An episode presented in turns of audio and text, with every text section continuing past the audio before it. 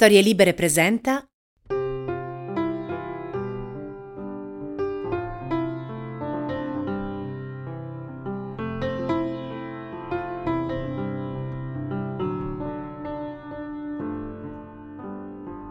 L'alfabeto della paura. 21 storie di lettere coraggiose.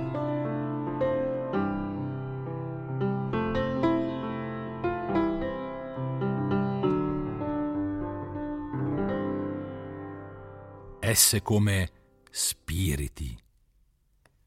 S aveva molti amici, ma ce n'erano tre davvero speciali.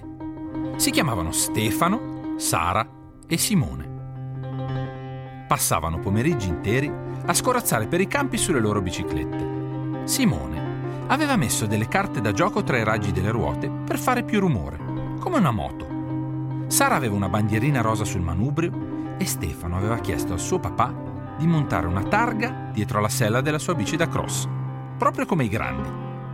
Sfrecciavano veloci nelle stradine di campagna e si divertivano moltissimo. Quando andavano in missione, si mettevano tutti una felpa con il cappuccio e partivano. Erano una banda di bambini coraggiosi. La banda del cappuccio. Ma a volte si mettevano nei guai e facevano preoccupare i loro genitori. Niente giochi pericolosi, ripeteva sempre la mamma di esse. Purtroppo i quattro bambini avventurosi non ascoltavano sempre i grandi. Ogni tanto preferivano fare di testa loro. Un giorno esse chiese agli altri se avessero mai sentito parlare della grande casa degli spiriti. È una grande villa abbandonata in mezzo al bosco.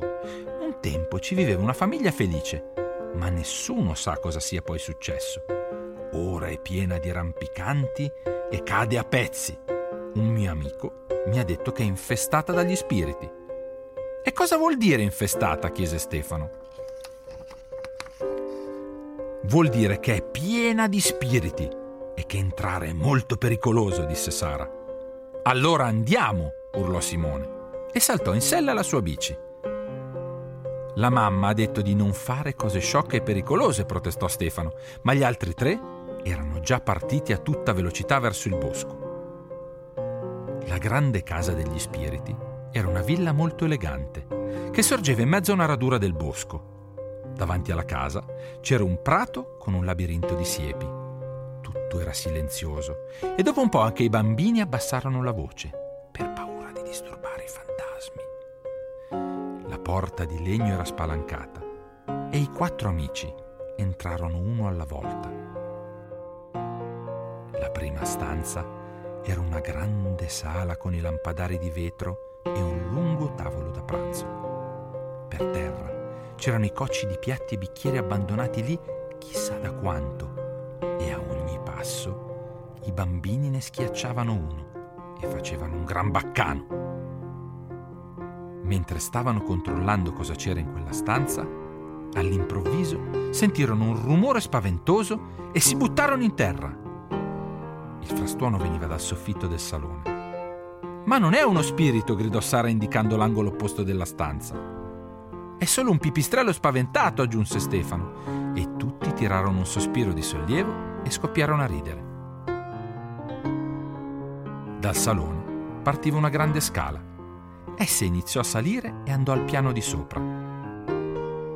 Si ritrovò a camminare per un lungo corridoio buio. Da una stanza sbucò un lampo bianco. Andava a una velocità supersonica.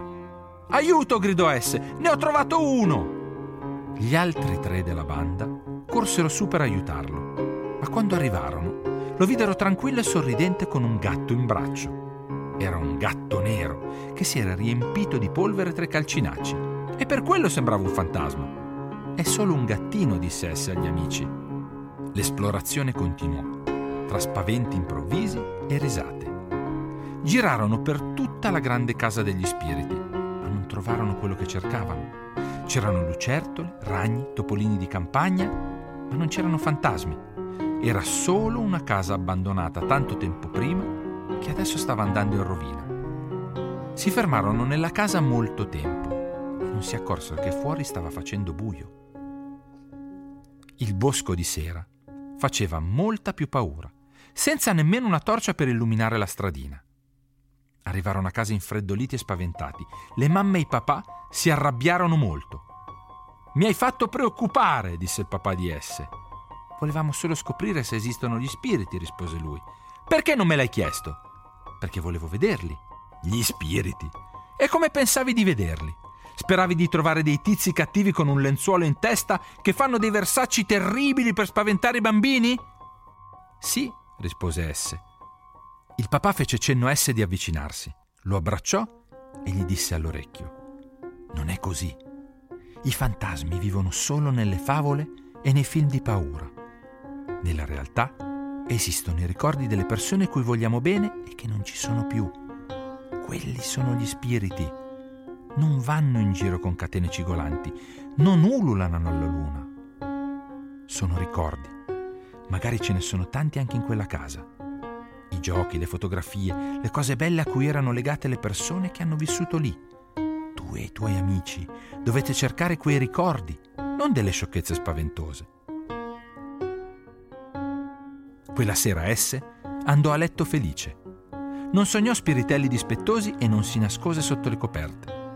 Immaginò la grande casa piena di persone allegre, di bambini che giocavano sul prato e grandi merende tutti insieme. E pensò che sì, quelli erano dei bellissimi spiriti, dei bei ricordi.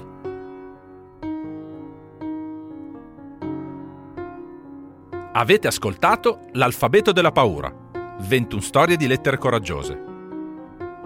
Io sono Michele Dalai, le musiche sono di Giovanni Guidi e la produzione è a cura di Black Candy. Continuate a seguirci su storielibere.fm e sulla vostra app di ascolto preferita.